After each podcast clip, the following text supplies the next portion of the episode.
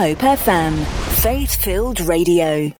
Well, my very uh, special guest first guest uh, on the program today is a man who describes himself as a simple evangelist. His life has been, though, a lot more uh, than that. His his passion is is to serve the Lord. So, uh, Pastor Solomon, good morning to you. Good morning to you, uh, uh, Blair. Good morning. Now, I know you were. And good morning to and good morning to all our listeners and friends. There we go. Now I know you, you were born uh, in in India. Um, what what was like life like for you as a child uh, growing up there? Well, I was born in a kind of family where my dad dad had come to know the Lord from Hindu background, but my dad was very nominal sort of person, and my mom was a devout Hindu. So, uh, so when I was born, my name was actually given to me by my granddad. He was the one who requested mom. She wanted to name me, a, give me a Hindu name, but uh, she he requested her to give me a Christian name. So she said, "What whatever you want to call him." So he called me Solomon. So that is uh, that that that's my name. But it was quite good until the age of five. But then when dad, granddad died, and then dad became very ill, uh, life became very difficult because we we had land, but no one was there to cultivate it properly. So we couldn't grow much and so forth. So life became difficult for for a long, long time. Mm. And how did you how did you yourself? Because I mean, obviously, uh, you, you, you said there that obviously your grandfather and your father had that sort of Christian uh, influence. But what about you? Uh, when when did you when did you yourself find find faith? When did it all become real for you? Well, this was really funny. My mother, she was well, she was Hindu, but she was not. You know, she had uh, uh, request. Uh, sorry, she she had a real respect for the Lord Jesus Christ. She because you know Hindu believe Hindu be, Hindus believe in different gods, and mom considered Jesus the best God, better than her gods. Mm. And the reason was that because he he his character, his teachings, and he gave his life for the world. That's what really touched her. But she could not reconcile with the fact that he is the only God and the Savior until I became a Christian while I was studying at college. Okay? So, so how, so how old were you there, Solomon? When you went to college, how old, I, how old were you? I, I was 20 years old. Hmm. I was 20 when I was uh, studying at university. Um, and um, one of my Hindu friends was given a New Testament by a Gideon person who is to supply medicine. He was a businessman. He used to from South India. He used to supply medicine to his father's pharmacy. But his father died, and so and his father was also the priest of a temple. But when he died, my friend was uh, installed as a priest, and when he was installed as a priest, he was studying with me at, at, uh, at college as well. He invited Mr. Verghese, who was um, who was the the Christian man who supplied uh, medicines to his shop. He invited him, and he came and gave him a New Testament. Through reading that New Testament, my friend, uh, my friend came to know the Lord within three weeks, and he left the temple he covered all the all the statues and he called people there and he said, "I'm going to leave because these are not gods. The real and true God is Jesus, whom I have found through reading this book." Of course, I saw his life, and I, when I saw his life changed, I wanted that myself. I knew about Jesus, but I wanted for myself. So I requested for a Bible from the same man. Rather, he he was giving me a New Testament, but I said to him, "No, you need to give me the whole Bible." so he gave me the whole Bible, and he said, "I said, well, how much do it cost?" He said, "Nothing." I was quite surprised. He said, "No, someone else has paid." He like Jesus has paid for us. Salvation is free. So, so for Bible, friends who, who, who are, you know, in, in Western countries and wherever, they love Jesus, they give money and then we print the Bible and we, or buy the Bible and we give it to, give it to people for free. Anyway, I started to read. He, he, he advised me to read from the New Testament first. But you know, I didn't listen to him. I, I thought I was at university, so I was smart enough. So I started from Genesis chapter 1.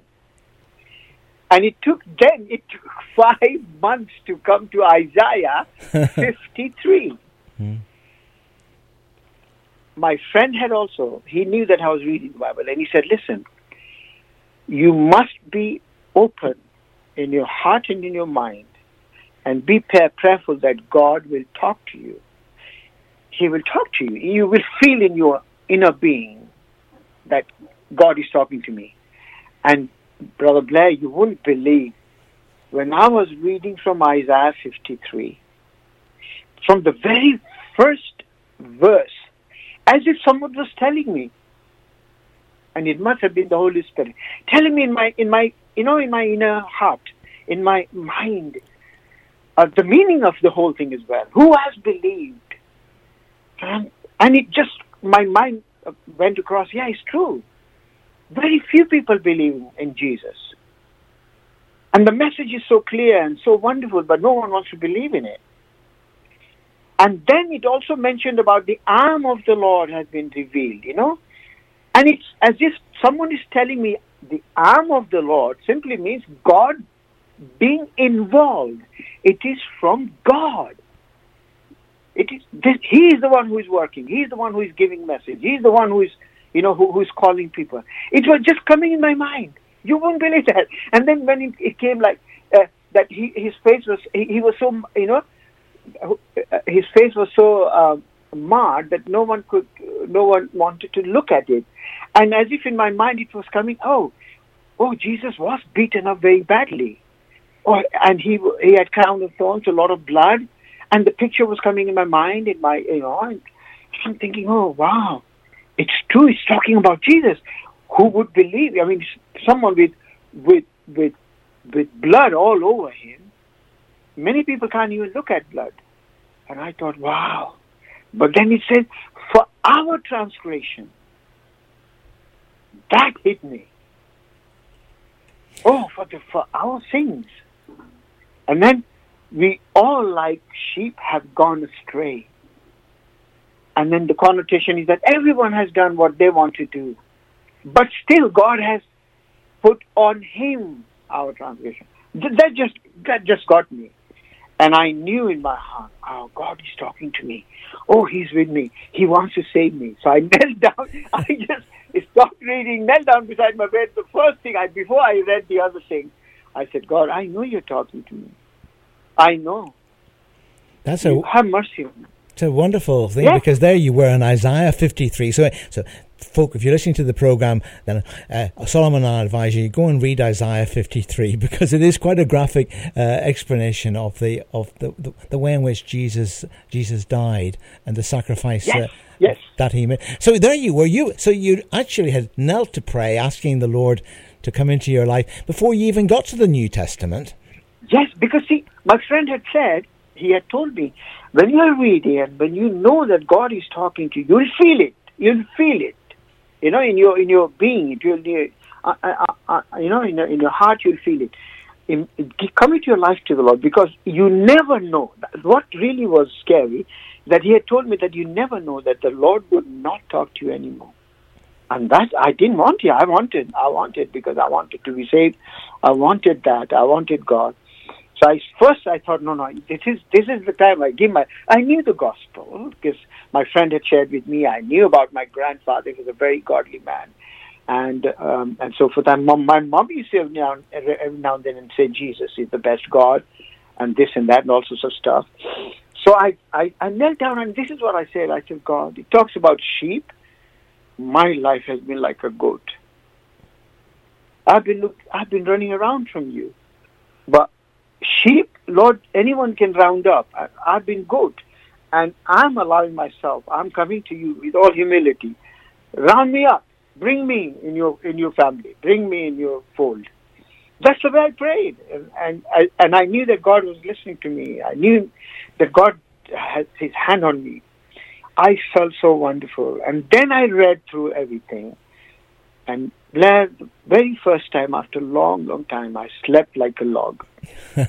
You're listening to Community Now on Hope FM with Keith Jones Bookshop, serving the community for over 50 years. Visit keithjones.co.uk. And uh, just before uh, we listened to that lovely music and heard from our sponsors, we heard how Solomon had become a Christian. Of course, uh, reading the Bible from Genesis right through till he got to Isaiah 53. And of course, it was there that he, he knelt, he felt the voice of God speaking to him and gave his life uh, uh, to Christ. So how did your, how did your mom, of course, who, who was a Hindu, although you said that she was very, very uh, sympathetic and, and, and held Jesus in awe, how did she react to your conversion, Solomon?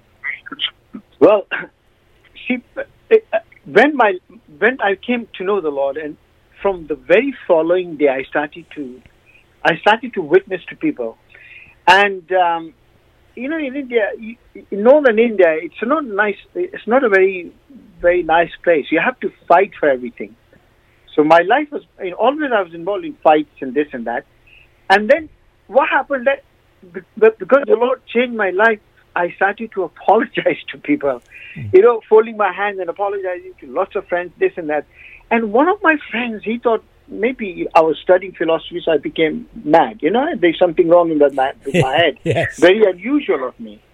So he went back home and told my mom that there's something wrong with him. And she came. She came. She came. Said, "Son, what ha- what has happened to you?" And I told her that, uh, she said that you go around folding hands to everyone and this and that. What is it? Apologizing for things. I said, Mom, I've given my life to Jesus. I've become a Christian. I found Jesus.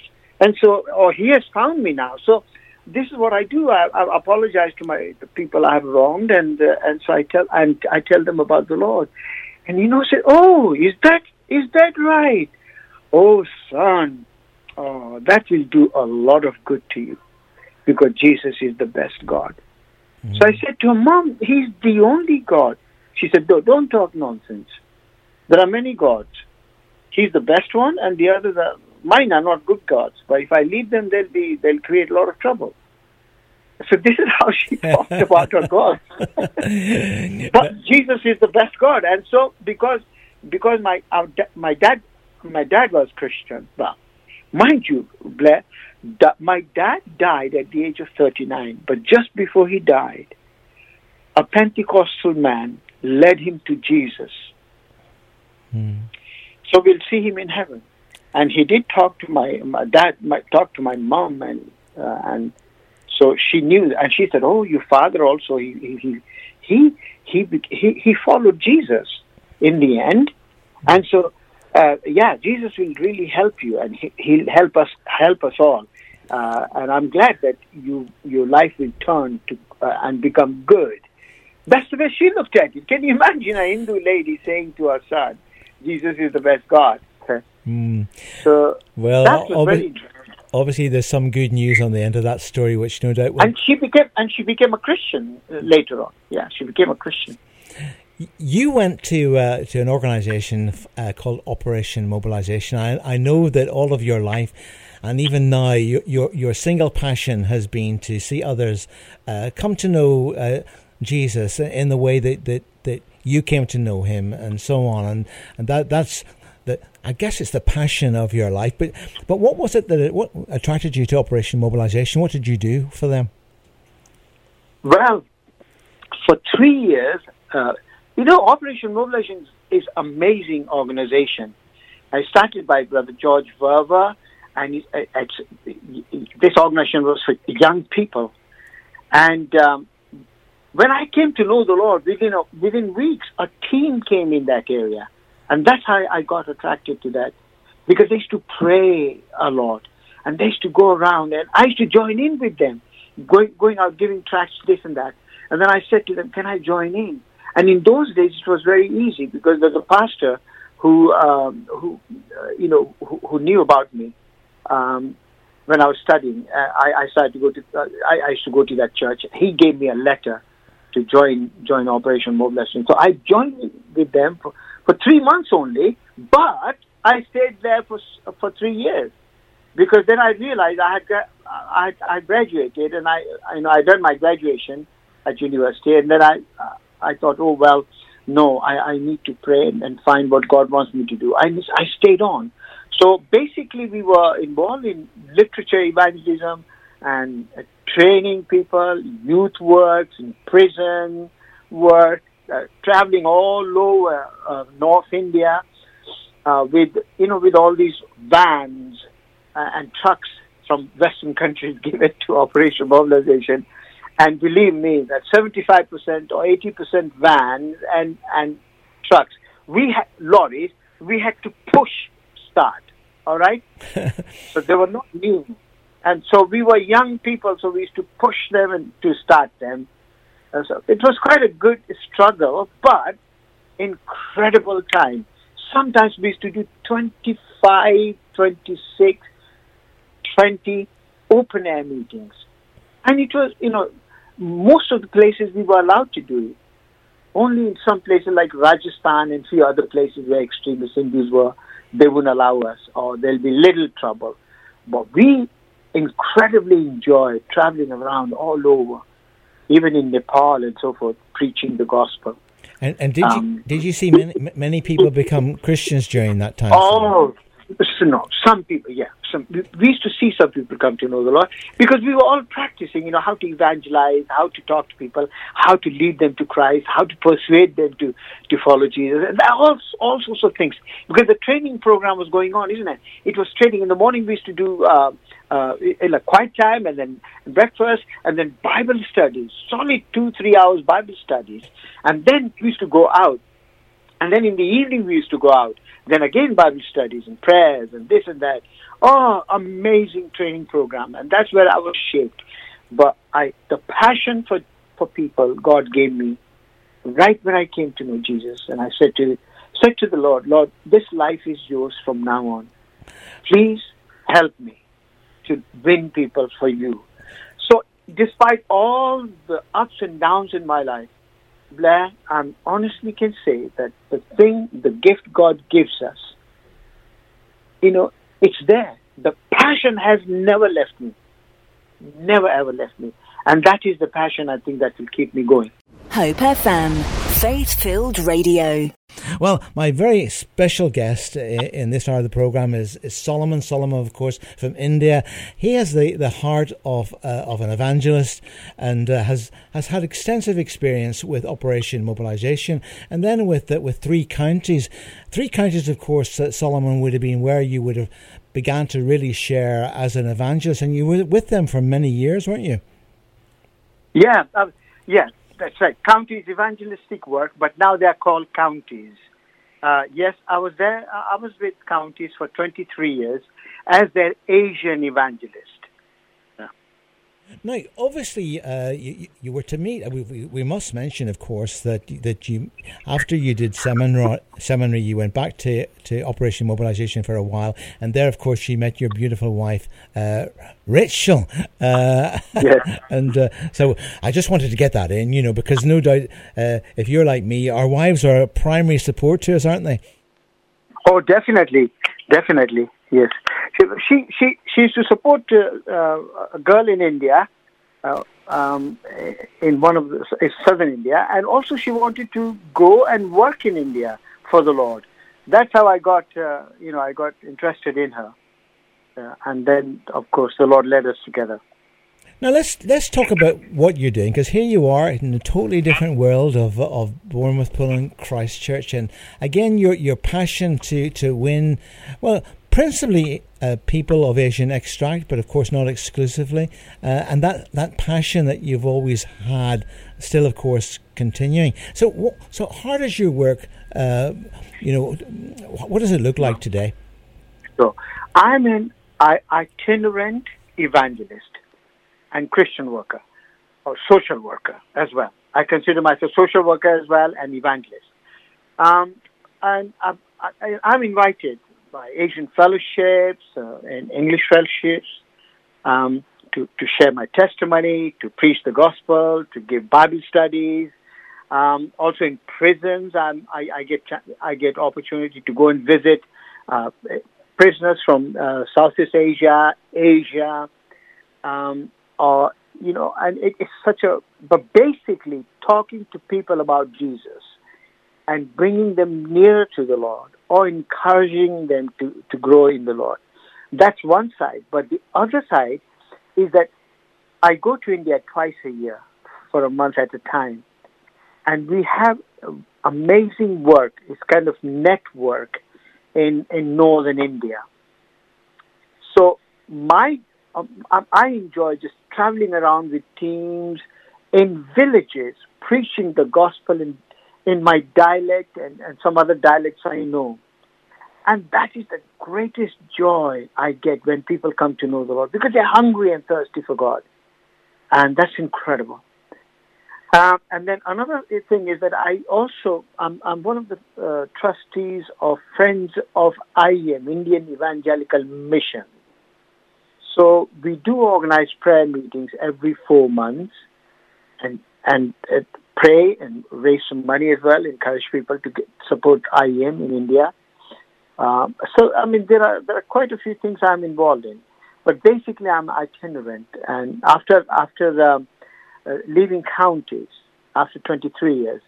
Uh, I continued to do exactly what I was doing, but I started to go to India more often to preach the gospel. So that's what my, my ministry is, and, and I get a lot of opportunities, lots of opportunities. I know that one of the things that we were talking about off air uh, was was the passion that you have, of course, for, for India and the opportunities that there are to pray for that, that wonderful nation. T- tell us a bit about, about how we should pray, Solomon. I think, yeah, you see, like the Lord wants us to pray for the whole world, but we also have to try to think where where so many people are. China, India, India has got one billion three hundred over three hundred million people, and because Britain was involved in ruling India, I try to encourage people. Hey, don't forget India, because it doesn't have just trees; it's got loads and loads of people. And unless we pray to the Lord, unless we do something and show interest in evangelizing this vast country, um, you know, things won't happen much. So that's why, because I come from India, I try to give passion to other people to pray more for India. And if they can do something, you know, they can go to India for, for holidays and this and that, or this could support some people in India, some evangelists, some children, this and that. They should do that. Often, you know, people get sidetracked because, you know, it's easier to, for us to go to Africa here and there, Eastern Europe and all that, and people come back and share photos and this and that with people.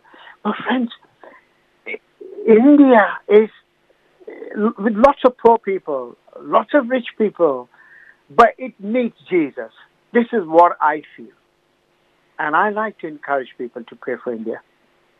Well, we'll certainly uh, continue uh, t- to do that. And, and, how can we best pray for you, Solomon, and the work that you're you're doing here? I mean, obviously, you haven't been twiddling your thumbs during the coronavirus lockdown. Oh, it's been yeah, sure, sure.